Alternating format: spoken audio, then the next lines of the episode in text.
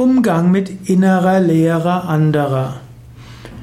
Manche Menschen fühlen sich nach einer Weile der Anstrengung innerlich leer. Sie haben dabei auch die Motivation verloren und sie wissen gar nicht, was sie machen sollen. Wie kannst du, wie kannst du ihnen helfen? Eine Möglichkeit wäre, ihnen Mitgefühl zu schenken, ihnen Kräutertee einzugießen, einfach für sie da sein. Vielleicht wollen sie nicht sprechen, vielleicht wollen sie nicht sagen. Dann sei einfach da und schweige mit ihnen. Vielleicht brauchen sie ein Ohr, das zuhört, dann höre zu. Und vielleicht wäre es klug, mit dem Menschen eine Yogastunde zu gehen. Yogastunde hilft, noch tiefer zu gehen als da, wo die innere Leere ist. In der Tiefe des Wesens ist Freude und Liebe. Und wer Yoga übt, bekommt Zugang zu der Freude und Liebe.